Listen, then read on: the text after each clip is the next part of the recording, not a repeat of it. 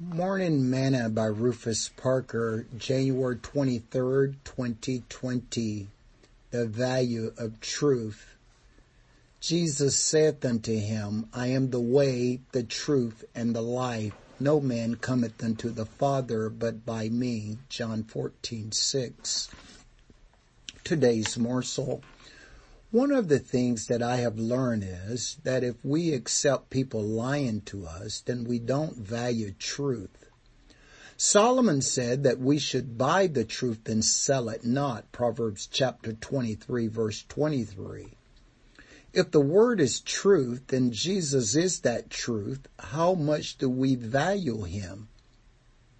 If we do not value truth, we can never be made free we will always live in a state of bondage and captivity as it is the truth that makes us free. How much do you value Jesus? Jesus said, for without me, you can do nothing. Sing this song with me today.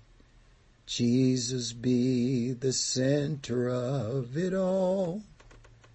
Jesus be the center of it all.